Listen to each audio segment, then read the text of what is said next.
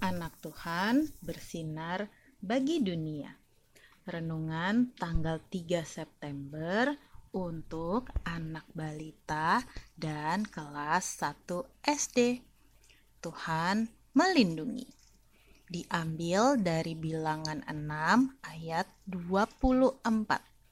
Tuhan memberkati dan melindungi engkau. Adik-adik, saudara-saudara Yusuf tidak suka dengan Yusuf karena Yusuf menjadi anak yang istimewa buat ayahnya. Lalu, kira-kira apa ya yang mau mereka lakukan?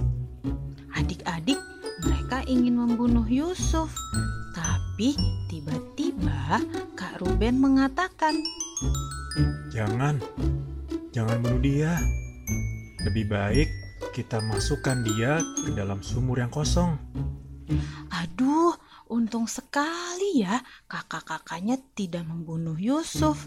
Tapi di dalam sumur Yusuf sendirian, kedinginan, dan tidak punya teman. Gimana ya?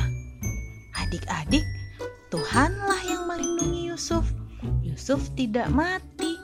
Yusuf tidak sakit. Puji Tuhan.